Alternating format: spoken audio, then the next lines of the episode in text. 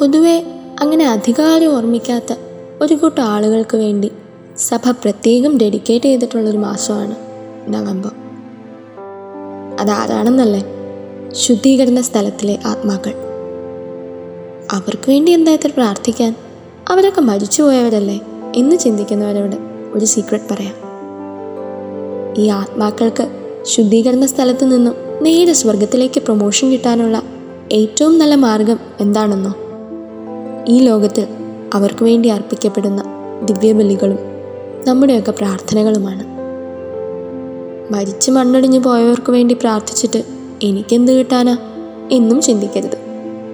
പ്രത്യേകിച്ച് യാതൊരു എഫേർട്ടും എടുക്കാതെ നമ്മൾ ചെയ്യുന്ന ഈ ഉപകാരത്തിന് പ്രതിഫലമായിട്ട് നമ്മുടെയൊക്കെ ലൈഫിന്റെ അക്കൗണ്ടിലേക്ക് കുറച്ച് ബ്ലെസ്സിങ്സ് ഓട്ടോമാറ്റിക്കായിട്ട് വന്ന് വീഴും പക്ഷേ ഈ ലോകത്ത് സ്വന്തമെന്ന് പറയാൻ ആരുമില്ലാത്ത അനാഥരായ കുറേ മനുഷ്യരില്ലേ?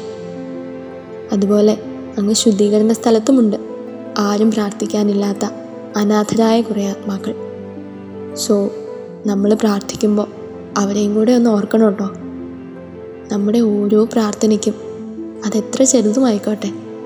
അവരെ ഒരുപാട് സഹായിക്കാൻ പറ്റും.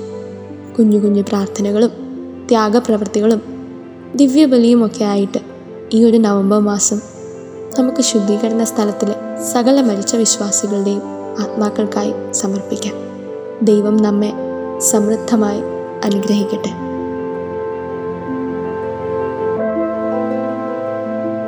You're listening to Heavenly Voice from Caddis Youth.